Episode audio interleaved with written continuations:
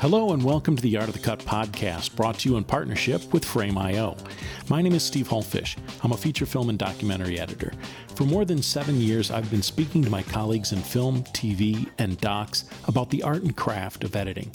My goal is to ask the kind of questions that you'd ask if you were given the opportunity to chat with some of the world's best editors. If you're interested in reading this interview with visual support and clips and trailers, head on over to blog.frame.io, where there's a ton of great expert content for film professionals of all types. Today, we're talking about the much talked about buzzworthy Mare of Easttown, starring Kate Winslet, and edited by Amy Duddleston, ACE, and Naomi Sunrise Filoramo. Amy has cut numerous feature films, including the remake of Psycho back in 1998, Laurel Canyon, and Lies and Alibis, among many others. She's also edited TV series including Hunters, The Umbrella Academy, American Gods, and Dexter. Naomi has worked as an assistant editor on numerous series, including Grey's Anatomy and American Gods, and also on the feature film One Night in Miami. She's also making a name for herself as an editor with features like Sophie Jones and on series like Tagged. Amy, you were in a documentary that was in Art of the Cut, which was 7852. Yeah, it was about the shower scene in Psycho. The entire documentary, for those that don't know, about the shower scene. just about the shower scene. And so because I had cut the remake of Psycho, Gus Van Sant's remake of Psycho, very early in my editing career, he brought me on to talk about, you know, remaking the shower scene and how we did that. It was very strange at first because, you know, we did it shot by shot. And we even did it from the original storyboards, which Keith even threw out some of those shots. So we took it all in and cut it, and it was kind of boring to kind of remake something that's so iconic so Gus felt really compelled to kind of make that part his own because it was just it needed something. It was bizarre because the remake of Psycho was supposed to be this cut by cut conceptual art piece. And a lot of it was. All of the shots of Marion driving with the background, all of that. I mean, we kept it pretty close. And the shower scene was where we got hung up. And That's interesting. Um, we did so many versions. And then Gus was finally like, what about clouds? time lapse clouds. You know, and I was like, why not? Let's see what happens. And so that was kind of a great. It was fun to talk about that. Before I get over to Naomi, I want to dig into that because I really love that idea that he says, "What about clouds?" And my first instinct is, no. right but that's a bad instinct for an editor right should, it's like improv you always say yes and right you go so I love that you said, okay, clouds. Sure. Because we needed to do something. I mean, this is the thing with editing. It's like, why not start throwing things in? Because you just put it on, like Naomi and I will talk about this later when we talk about the um, scene in episode 105 where we're at Wayne Potts's house. We had the kitchen sink in there. It was all of the shots, everything. And it was so you start with everything. Just you have an idea, throw it in. It's like, you can always take it take, out, right? Yeah, the clouds. Editing. The clouds exactly. didn't work. The clouds didn't work, but it was like. yeah, we tried it though. There's a similar moment in Mare too, Amy. You may recall there was a passage of time sequence you were working on, and it was like, "What about this shot of water?" Right, the shot of water. I was like, "Okay, let's try the shot of water." Yeah, you definitely have to fight the instinct to say no. You just have to fight it. And I probably did say no. It came out. no. Um, I tried a lot of things. And Naomi, you have worked on a lot of projects that we've done Art of the Cuts on Grey's Anatomy, and Fury, and I just did an uh, interview with about One Night in Miami. Mm-hmm. Yeah. So you have been around. I have. I have. I have worked on all kinds of different films and television series. I think I've been really lucky. I remember when I was finishing film school, I remember it was right around the time The Sopranos ended. And uh, one of the second year faculty members at AFI was talking about how, you know, it's so easy to get pigeonholed in this business and to get stuck doing one thing and how I forget which one, but it was one of the sort of like big time editors of The Sopranos who had been a feature editor, but then did all, you know, seven, eight seasons of Sopranos and then couldn't get a feature after that because now people saw that editor as a, a television editor So I think I've been really lucky, and I, I think it's also been mindful for me to try to really continue to keep my feet in both worlds. I love doing both of them, and I didn't want to get stuck. Feature editors get stuck in a genre, right? Yeah. No, I mean, Yep. I'm kind of stuck in television now. I was a feature editor, and now it's like it's where the most interesting things are. Like I have a family, so I can't take the lowest paying job anymore. I have, you know, I mean, part of that is television has sustained my family, so I can't. I would love to do a movie for nothing. It would be amazing. Luckily, people like Naomi can like yeah weave in and out, weave in and out. Do it. I have done the last couple of interviews discussing something I've never talked to anybody about, which is agents. So, is that something an agent will help you with? Hey, look, if you want to make the jump to features, I mean, I know you were there before, and so that's not really a jump for you, but do we want to do this to get you back, or do we look, this project's much more high profile on TV? Why don't you do this? What's the value of an agent? Why do you have an agent?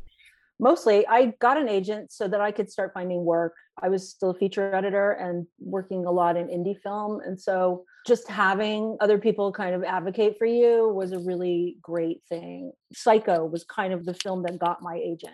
There was a full page ad in the newspaper. It brought a lot of things to me. And so they just wanted to start building on that. Like you worked with Gus Van Sant, you were Curtiss Clayton's assistant. So they just kind of wanted to go from that. And I would never have thought of that. So that was really helpful in the beginning.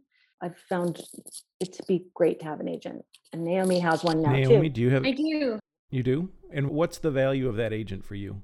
For me, it's funny. It's sort of a similar story. For a long time, um, I was going back between editing and assisting. And at that time, I felt like I wasn't interested necessarily in having an agent. You know, a lot of my assistant work came to me just through the people I had worked with. I built up a network. You know, I felt I was certainly getting plenty of work on my own. But then I got to a point where I definitely felt there was a, a ceiling. I was getting some meetings. I would say, you know, meet with a director on a feature and that director would want to hire me and then the producers wouldn't meet with me. I wasn't legitimate enough, didn't have quite the credits and I didn't have representation. So if I wanted to see how things were going, I had to be the person to call and check in. And, and so for me, I had a, a, a small indie film called Sophie Jones that premiered last fall in competition at Deauville, actually the same week that One Night in Miami was premiering at Venice. It was kind of a crazy deal. You know, it's one of those little films that you believe in and you put everything you have into it and you don't know if anyone will ever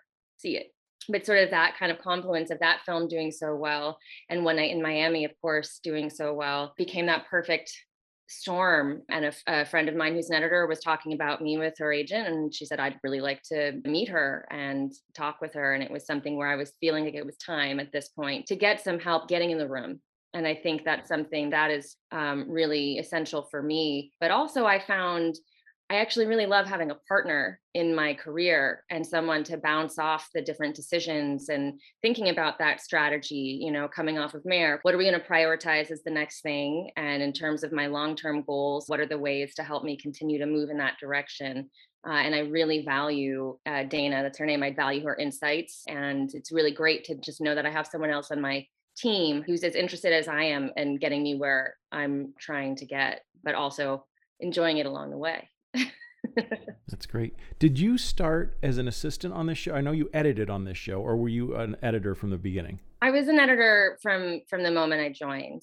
Because there are people who do start as an assistant, and the editor's like, "You cut so many scenes, and you're so good, and we're just promoting you on." I brought Naomi onto this show. Actually, Naomi and I had worked on two other shows together.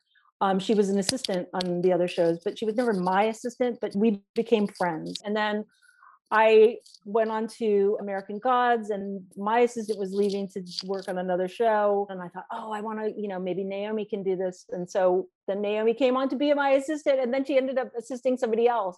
It was a crazy show, American Gods. So I needed help on Mare because I, I mean, maybe we can talk about how I ended up with the whole show. We started the show in 2019 in November. There were two editors. I was one of two. And then when the pandemic hit, and about a month in, we were kind of just working, finishing up what work we had left over that they had finished shooting before they had to shut down. and they let the other editor go and put me in charge of the entire show. So my job for the next six months was to recut the entire show. And so I did. And then when they finally came back to finish shooting, they had about two months, two and a half months left to go. And I was like, I'm going to need help doing this because I can't do dailies and finish these producer cuts. So I said, I know the perfect person. and um, I got Naomi to come on. It was great. And then we finally finished shooting, and HBO said, Hey, we want this show in April. So that's four months from now. So um, I needed help. Somebody else had to start doing producer and director's cuts on some of these other episodes while I was still doing notes on the other things. So Naomi came in, and that's how she became the co editor on those other episodes. I want to talk a little art and craft stuff. We've spent quite a bit of time talking about career, which I love and I think people want to know about and, and like to know about. At the end of episode two, as we go into the big reveal, which we won't say what it is, the scenes are intercut. Was that scripted that way? Do you remember whether those scenes were intercut or not? They were scripted as intercut, but they were not scripted in the way in which they ultimately ended up intercut and that was definitely one of the sequences that we worked on the most in directors and producers cut because when we put the episode together we put it together in script order. And it just it's always so interesting to me. Sometimes at the script level it's very clear you know even reading it i'm going to move these things around. This isn't going to stay like this. And sometimes at the script level it's really working and then it's a surprise when you put it together and it's just not working on the screen the way it does in the page. And i think for for me anyway i didn't have an instinct on the, at the script stage that we were going to have to really rearrange but once we got it together it was definitely like this isn't quite building up to that reveal in the way that we want it to. That was definitely something that got re-envisioned a handful of times really trying to move some of those pieces around and see which parts of those scenes were the most important and then whittling away the eh, certain elements that weren't serving to continue that tension ramping up as you get to that reveal can you remind me, since you obviously remember it quite well, what were the two scenes that were being intercut? Well, so I think there were three. There were three. Um, yeah. There were three. So there was Mare and the Hoagie. Uh, I guess I'll just leave it in that. No you know, onions. The hoagies and the, and the Wawa, you know, obviously a big fan, uh, favorite element. There was Lori and Jess and her mom coming over to talk about some big news. And then there was Dylan and Kenny. Dylan was being led off into the woods by Erin's father. What are some of those things that when you're intercutting, you find, you know, this the script isn't working? What are some of those elements that make intercutting better? And Amy, you can join in on any movie that you can think of intercutting or, or parts of Mare. You know, it's just what pieces go together with that sequence in 102 just having like the pieces of Kenny's car going down the road. Then you go inside the car, and then you cut to Jess and her mom showing up at Lori's house. And then it's just knowing it's it's a balance. I mean, it is. It's it's like Naomi can tell you, it's juggling. At some point, yeah, you're gonna have to stop on that scene with Kenny and Dylan and let it play out. And the other scene where they're in the living room, you're gonna have to let that play out. And how do you resolve all of that? On a page, it's like an eighth of a page and then on film it's this big so you're just trying to manage you know expectations of how it should feel and and i don't know naomi can talk about especially that sequence a little bit more because uh, well i think what i'm what i'm remembering and it is so funny it's like you obviously we lived with this material and me not even nearly as long as amy did but you live with it for a long time and and then when it's finally done somehow it suddenly becomes so foggy like right what was it that we were but my recollection is that ultimately one of the elements of the script stage that was not translating is kind of each thing was given equal weight and part of what was essential in that sequence was figuring out what actually here is worthy of the sort of screen time and the emphasis that's going to continue to build tension and what is is actually something we kind of just need to move through maybe essential but it needs to kind of just be explained, delivered, what have you, and then move past it. Because there are kind of a number of big things that happen in that sequence, again, without giving any spoilers, and they can't all feel as important And so I think that was really seeing like, oh, what are the two kind of really big deals that are going to happen here? And you kind of know it, right? When you when you say, okay, well, this giant thing happens and this other giant thing happens, and we need to make sure that these feel like the biggest two moments of the end of this episode. So these other things that we're kind of given equal weight in terms of tension building, we're start, starting to to drain tension instead of add to it. And so you have to really whittle those away so that it's again kind of giving the information you need because especially in a series like this all the information it, it's going to continue to build in the following episodes so there are certain elements that do have to be given some time and you want to make sure that they land with an audience and that they kind of take it in because i you know i think another one of the things that people had so much fun with on this series was trying to figure it out for themselves. And so you want to be laying those breadcrumbs for them and keeping them invested. But some things you kind of had to just get it out and keep going to help build up to these other bigger moments that we're going to leave that audience with that like kind of gut punch feeling. Another moment that I wanted to talk about, and I just, uh, I loved the scene in the neurologist's office when Mare goes in to talk about the sun's oh, blinking. Oh, yeah. And her performance is just incredible, right?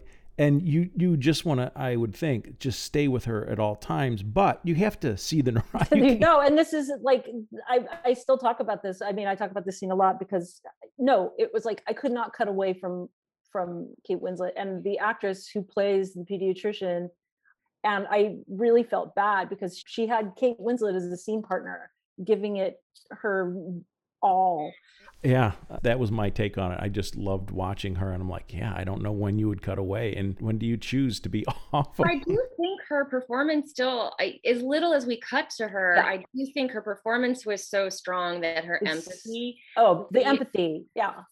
I think that was actually the essential counterpoint yeah. to Kate's performance. Yeah, with someone there who was taken aback by this sudden you know divulging of a really long and complicated history but was able to create and hold space for her i think it actually does it is the perfect extra element to that performance to let kate's performance shine even more than it no and she was very gentle in her like would you like do you don't do you think you would want to talk to somebody? Do you you know?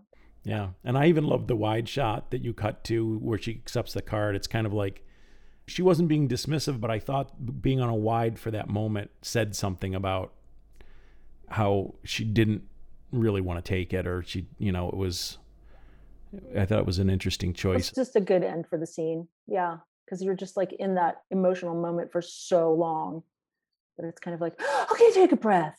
it's a little bit of a release. Yeah, Tell me a little bit about the montage. There's a, a montage of high school witnesses that come Naomi in to talk about worked on that the fight in 102. All right, we got to talk. It was it was just a, a lovely thing, and also how it ended, how it built up to a moment that was you know important. Because I had it first. It was like I worked on it. I cut the dailies for it, and it, I did it basically the way it was scripted. The beats, the writer wanted, you know, that Brad put in there. And then I tried to throw in a few other little things to make it funny. They were all pretty funny. And then I did another pass with Craig, and then that was when I had to hand off the episode to Naomi to finish things off. And so then it really evolved, and she can talk about that. Before we get into Naomi's part of this, you were saying that you basically cut it as scripted, yes. which I'm assuming is not the way we saw it. Oh hell no. yeah. Oh, hell no part of Craig's approach, you know, he shot it really sort of documentary style. So I think, you know, I never actually asked him the conversations he had with the actors, but he must have had conversations with the actors because there were actually only a handful of scripted lines for that montage. So there was a lot of ad libbed material to work with. So one of the things that was essential actually was our apprentice who is fantastic. He had been largely responsible for script syncing our dailies but there was no script for this. So I asked him, feeling pretty terrible about it, to create transcripts for me. and that became essential as the process continued. And so, yeah, I think that tone on this show is one of the things that's so complicated and i think that that sequence is a really excellent example because yeah the idea you know these kids they really didn't see much and they don't know much but they're teenagers and so they're going to give you their information with that teenager saltiness they all have an opinion. And they all have a personality that's very evident. Yes and so in the producer's cut stage. Brad had some ideas, you know, but he wasn't quite sure how he wanted. And I said, Brad, just talk to me about what it is, the overall feeling that you're looking to get from this, and then just give me some time. Let's just talk about what you're hoping to get out of this, and then let me take it. And he really wanted to emphasize, you know, these kids, they don't know anything, and the detectives aren't going to get any information from these teenagers. And we want it to be fast and funny. And so that was a first pass that I did, but it was too funny it, uh, it didn't have enough. there was great material to pull from, you know, and I didn't mean that as a humble brag that it was too funny, but that totally it didn't it didn't work. You know, we need you have to modulate the yes, tone. Yes, there needed to be levity and there needed to be laughs, but there needed to be some specific information that got communicated both to the audience and the detectives. And then we needed to transition into the interview with Jess, Erin's closest friend, and she's the one person who's truly distraught. And that was something that Brad had talked about. that He really wanted to feel that difference that Jess is the one person who actually cares about Erin in this situation and in this montage. And I want to really feel that. And so kind of went back in to retool it a little and got rid of some of the the more ancillary laughs and tried to get in a little bit more of the information about what had happened so that it could be an easier transition into the conversation with Jess and losing her best friend. It was one of those moments where you get to see some of that great comedic work from Evan Peters and Kate Winslet, you know, and their reactions. But then also when you get to Jess, you get to see that humanity that Mare has and that ability to connect with someone who is who is hurting and to try to get them to open up because it's so important to do so. And and that was also, you know, that had to be kind of worked into, but you didn't want to miss out on those great moments of just these kids and their inanity. Well, and that's the difficult thing for an editor too, is that transition from something that's funny to then this moment. And I can't remember how that was exactly cut, but you've got a easier way in. You can't just you do be... have the easier way in because the scene originally started with Jess, and then it went into the montage, and so tonally that, that was kind of incorrect so that's that was one of the things that you know we were bumping on when i was working with craig it was like then you go into this funny thing and it's like eh. and i think they found the solution was to kind of put her at the end and shift the tone that way because it, you have this little breath scripted it started with Jess and then it went into the other thing and it got flipped something i want to talk about is eh, eh, sometimes when i watch these things i've got to like turn off my editor functionality somehow but i sometimes i see a shot that i just go that's the way you get into the scene right? The one that i'm thinking of is when Mare arrives at the book signing party and there's this great shot tilting up the stairs and it just does a lot for revealing things. When you see a shot like that do you go oh that's how i get in or were there a billion other choices that were just as good? There were a lot of choices in that scene you know but i mean that was that was the kind of here she comes. But that was funny because I mean the secret to that is there there was another actor who was cast in Guy Pearce's part, Ben Miles. And so that scene where Kate comes up, everything with Guy Pearce was shot at a completely different time. And all of the stuff with Kate was shot earlier. So I had to kind of glue it all together. All worked, you know. I mean, we had to do a VFX on the poster for his book, you know, because she's sitting next to it. So all of that I had before, and I was just waiting for the Guy Pearce parts, and that was all stuck together. And I mean, that scene has some great parts too, where she's sticking the pate under the couch cushions. yep. Yeah, that's a great one. You know, I mean, it, it, went on later because it all kind of goes back to the hoagie and the Rolling Rock. You know, she orders a um, vodka soda at the bar and it's like $12 and it's you know she's offered this pate. I mean the pate stayed but she wanted a rolling rock and they said there's no you know no beer here at this bar. Um of that got cut out but a cushion stayed. Yeah that was a great a great moment the casual tucking it under the under the seat. Um, I'm using this word because we know what it means, but it has a derogatory term, and I don't want to use that in a derogatory way. Shoe leather what is the value of using shoe leather? When you do put shoe leather into a show, okay, I'm not just going to cut to Mare knocking on a door. I'm going to show her driving down the street. I'm going to show her walking up to the door. What is the value of that? Why use that? For him, it was like getting into Mare's place of where she is. Mare had a lot going on. It wasn't just, you know, the place she was going to. It was where she was just all the time, tracking her emotional. A lot of it was just that and also he wanted to show the town i mean some of brad's thing was wanting to show the community and that was where we had little bits of the interstitials i mean naomi found one bit that like it's a twitter guy you know dog carrying a bag in easttown um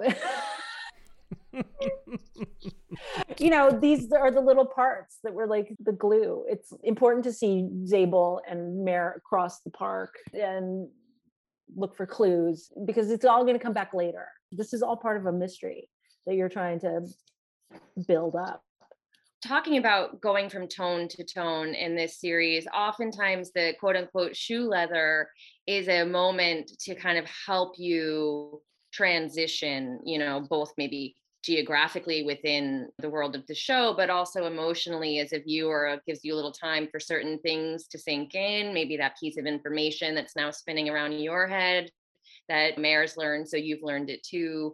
And that makes it a little bit easier than if the next scene maybe has more comedic elements to it if it sometimes if it just all smashed right up against each other then nothing really has a moment to land or breathe we definitely had a lot of beautiful shots to choose from. And I liked the idea, you know, as we were working with stuff that we got to control the pace.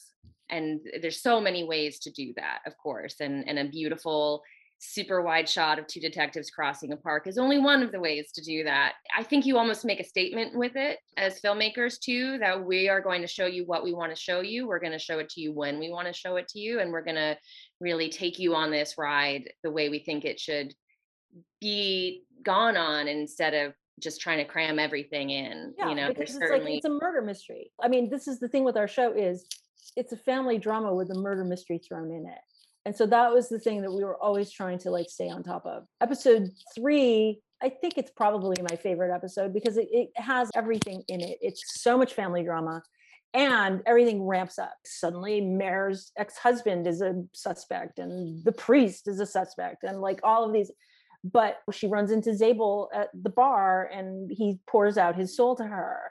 Being able to like take your time to tell those stories was really important.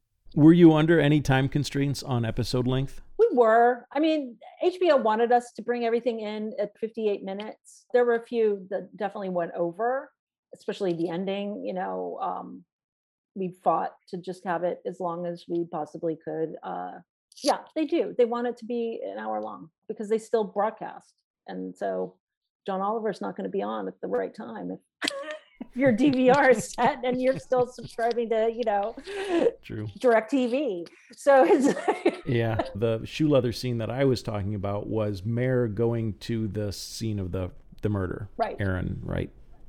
There's a there's in the right amount of time, but she does get in the car. She walks down the hill. It takes her some time to get there, and you could have just said the phone call happens and there's I the body. Version of you know, it like that, but Brad was like, "No, this is where we're going to have our little title, and this is where she's going to drive down the road, and she's just going to start processing it." And quite literally, in the title of the show, the location is a mm-hmm. character. Mm-hmm. Got to have Easttown. Episode three, there's a custody argument with overcutting of dialogue overcutting of Frank argument shortly afterward. Do you guys was that overcutting? Do you remember that that two people are talking kind of oh, over yeah. each other? Yeah. Did, did they actually record it like that, or did you tighten it up? I did some tightening, but I mean they were talking over each other. Yeah. Happened uh, regularly in uh, yeah. in the, the yeah. day. More than one scene, I cut totally MOS first and then went back in to see whether I'd left myself enough space for the dialogue as I thought I had. But there definitely was a lot of, I guess maybe almost Altman esque yeah. um, dialogue happening at one time at various points. And it it's funny because it's such a headache when you're cutting. It truly is. It's a headache. It's a headache, but it it does lend something different and organic to the performances that you won't quite achieve if you've just created that overlap editorially, I think, because what the actors are giving to each other continues to inform every next moment of overlap and things are getting yeah. loud and so it is it's a lot of work to kind of make it in, actually intelligible and and clear and then and then you get into the real work of the scene i think yeah. with those no because in well in 103 there's like two conversations it's like mare confronting you know um, her ex-husband about him lying about talking to erin and and there's the other one with Carrie, you know, talking about getting custody of Drew. The the one with Frank, I I kind of overlapped a lot, but the one with Carrie, it was like they they did it on purpose because you want to see Carrie get a little unhinged, and that ultimately, you know, it leads to Mare doing something that ruins a lot of stuff for her. So it, it yeah, it was like she made a choice like after that, you know one of the things that I loved was some sound design, which obviously, you know, professionals down the line do that, but you guys have to speak oh, into oh, yeah. that as picture editors. I loved there was a where she drops off, Mare drops off her son, and it he kind of goes in without even looking back at her, and it cuts to this big wide, gorgeous wide shot, and there's like a train howling in yeah. the background or something. There's just some lovely sound design. Talk to me about what you guys do with sound design and what does that help you with?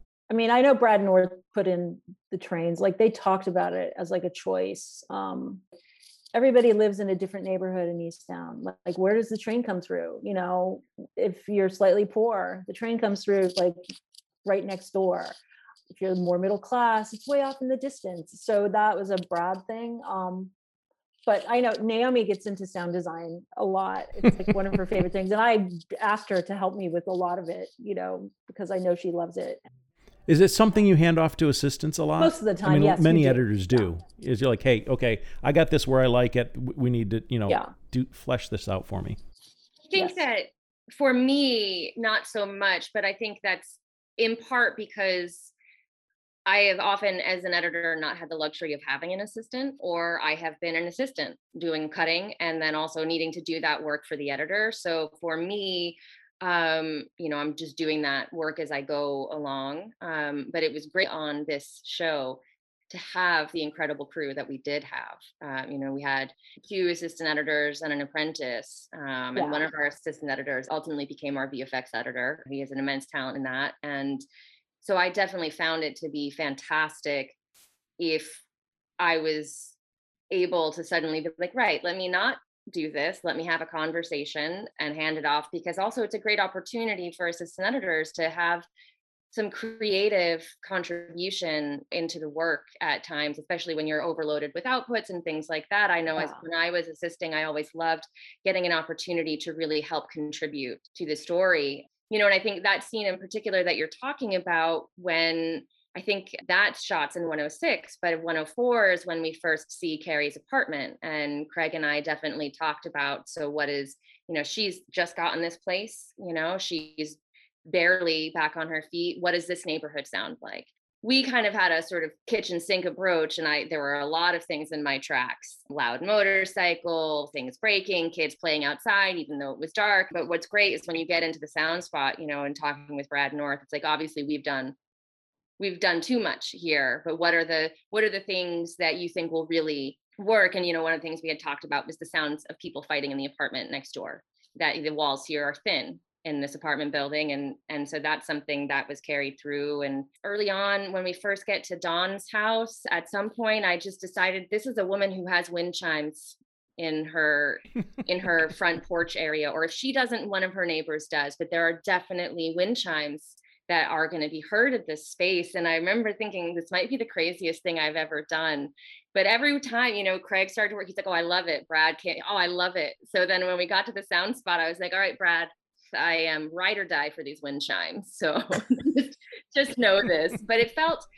it felt authentic to that character and to that location. And it's not that I'm just constantly throwing in wind chimes willy nilly. It just felt very right for Dawn and her um, and her outlook on life. It's fun. I think it's fun to explore those elements of the story and create those rich those rich tapestries uh, one of our assistant editors, Genesis, really brought beautiful elements to this temp sound design that carried through and then yeah were till the very end genesis came to me she texted me you know she's like maybe we should put the documentary back in mare's head at the end when she's sitting there and everybody's coming in and it was genius. It was genius and brad ingelsby was delighted. You want to hand these things off to the assistants because it's like genesis had a genius idea.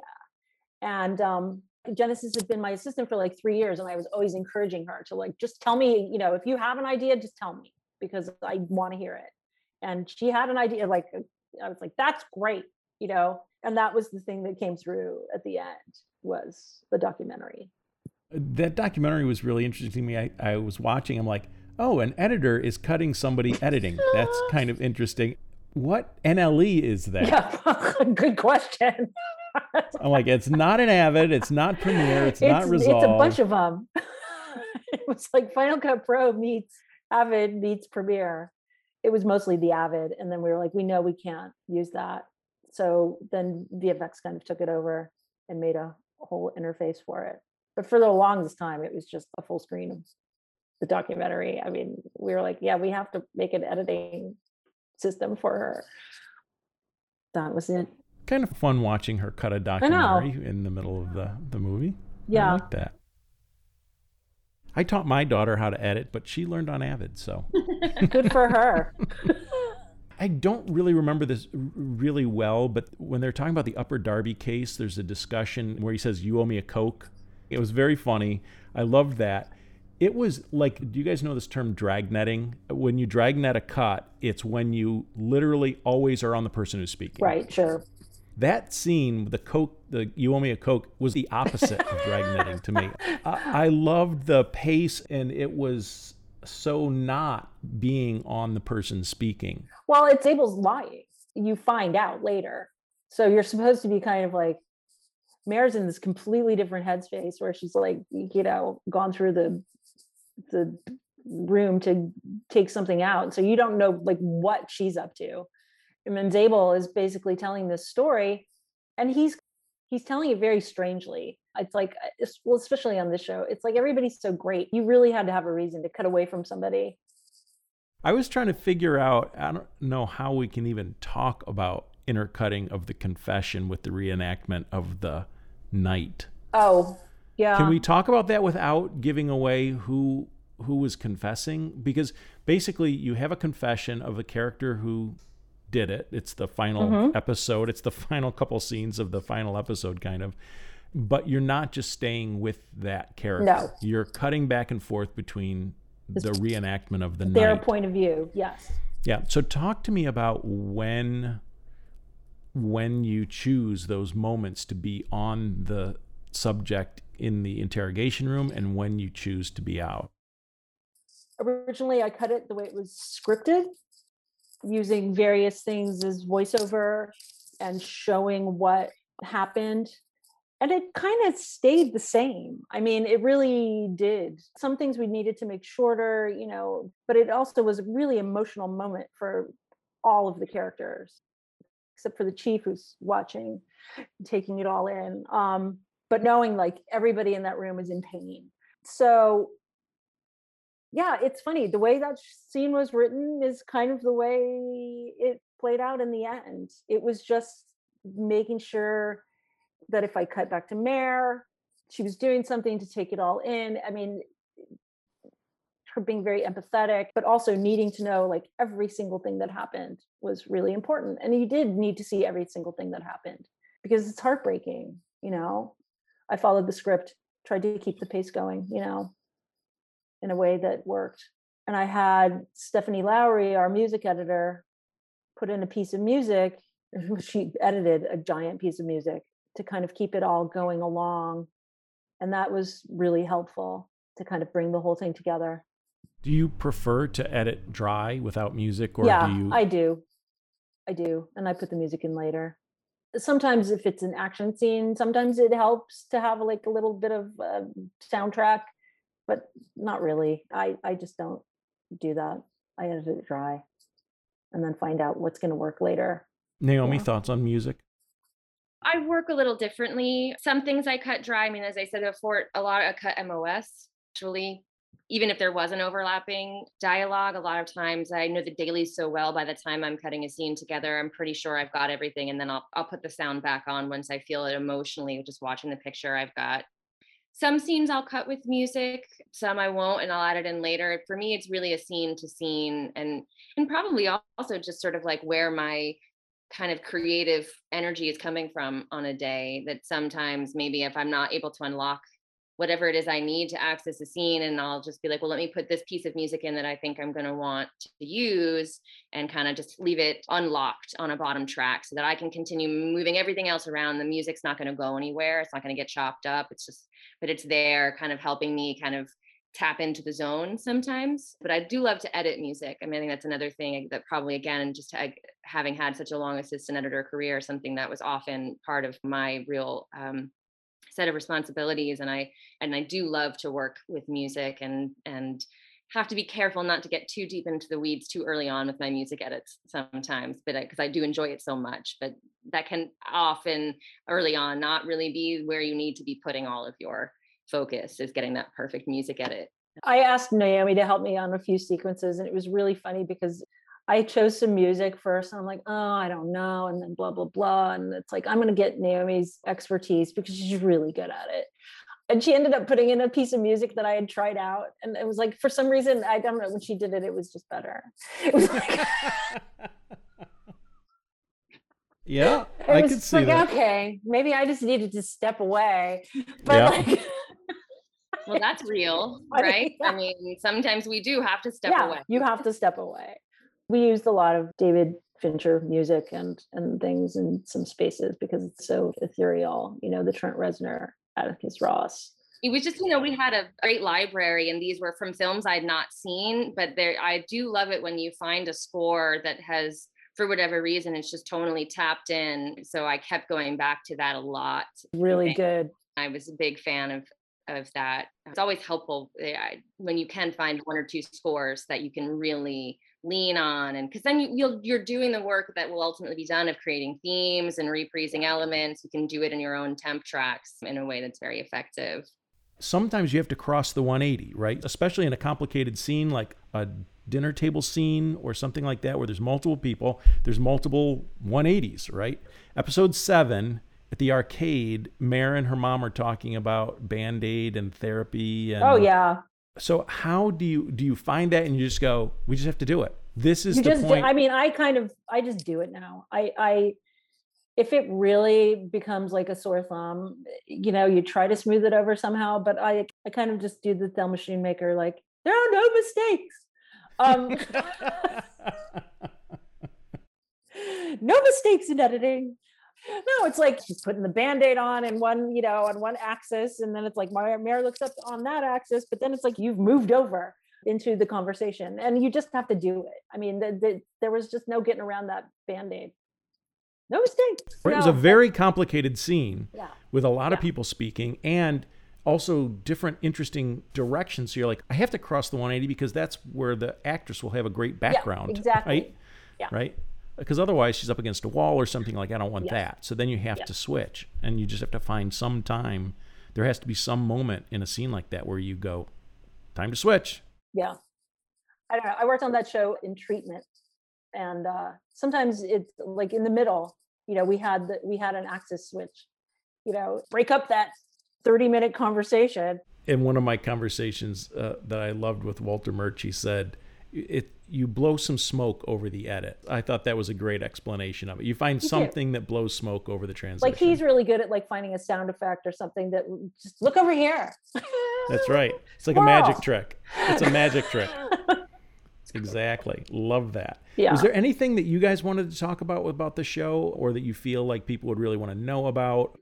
Well, I guess I just think to take a minute to just I think one thing that's wild you never know how something that you work on is going to be received. You never. never. do. And you give it your everything every time. You work as hard as you can to make it the best version of itself that it can be. And then the rest is out of your hands.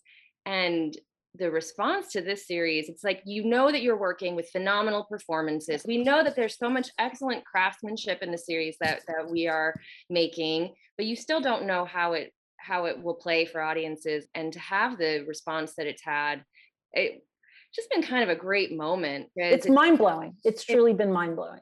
It's mind-blowing like, and it's fun because i think I was trying to figure out what it was, what it was that I obviously it's great when something you do is successful, but there was something about it that was really sparking and resonating with me. And I and uh, I was texting with Craig Zobel, the director. It was after that, you know, Amy mentioned the shot with the dog with the. I was, you know, I was ride or die for this, this shot, and I had to fight for it too. I had to fight to keep this shot in the show, and I was like, no, it really needs to be in. And then a friend of his took a picture of his TV while watching it, circled the dog, and was like, we need to talk about this moment and i was like this is amazing. And now there's there is there's a twitter account there's a twitter account dog of easttown um, you know for this one b-roll shot that i just knew had to go in but people were really having fun.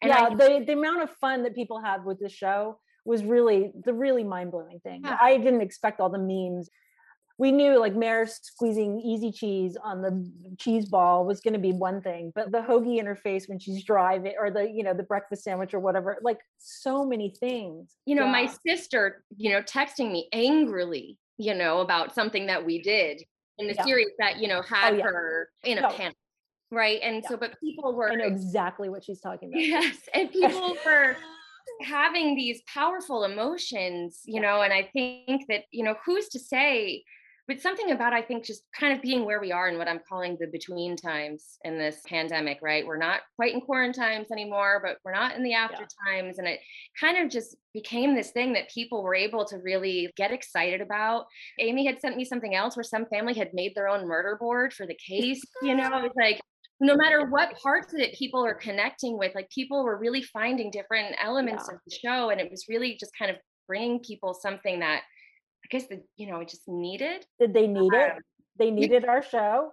Right, which is just wild, and it's exciting to to to be a part of that and to feel like we've gotten to like really take people on a journey. And I think that I'll work just as hard on every other film and television series Absolutely. I make. And I, and I don't know whether this will ever happen again in this way. And that's okay. That's not why I do it. But I also have definitely really trying to appreciate this kind of wild moment that there has been with Mare. Like, what yeah. a neat thing to be a part of. Yeah.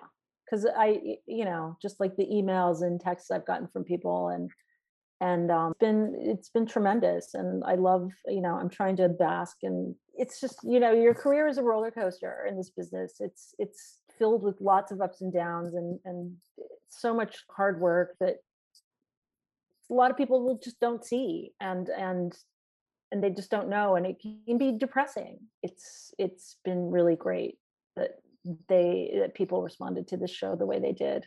So now you got to get your agents to make the most of it. That's right. Look there's a buzz. I need oh, some meetings now.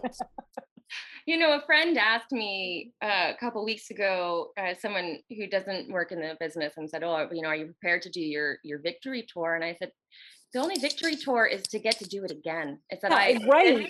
The success of this show means I get to keep working and I get to do it again and Precisely. I get to work on shows that are just as good with with again so right it's so many people worked so hard and in a pandemic to to create this series yeah. like and i and like I, we didn't work in person on this show. Mm-hmm. Like i barely like i barely worked in person with craig. Like one time when i went to pennsylvania to visit the set and work with him like once did i work with him in person. Craig actually came here to los angeles. He's from he lives in georgia. He came here just so we could all be in the same time zone. And so he could go to some mixes maybe. Brad lives in irvine. Mark lives in hollywood Jimmy, one of our assistants, was in Chicago. So we're like, you know. I might need Jimmy. I might happen. need Jimmy's name. You, you definitely, definitely do. Need Jimmy's uh, name. Yeah. He's the assistant who Tremendous. ultimately became our VFX editor, and is just phenomenal talent in that regard. Magician. Um, Ladies, I've taken up so much of your time, and it was such you. a pleasure to talk to both of you. Thank you so much for bringing this great show to us. Well, thank you so much. Well, thank you. yeah. talk about it. Thank you so much, Steve. It was great. That's it for Art of the Cut this week. Thanks so much for listening. Again, these interviews are also available to read at blog.frame.io, where they're supported with great visual content, images, video clips, and more.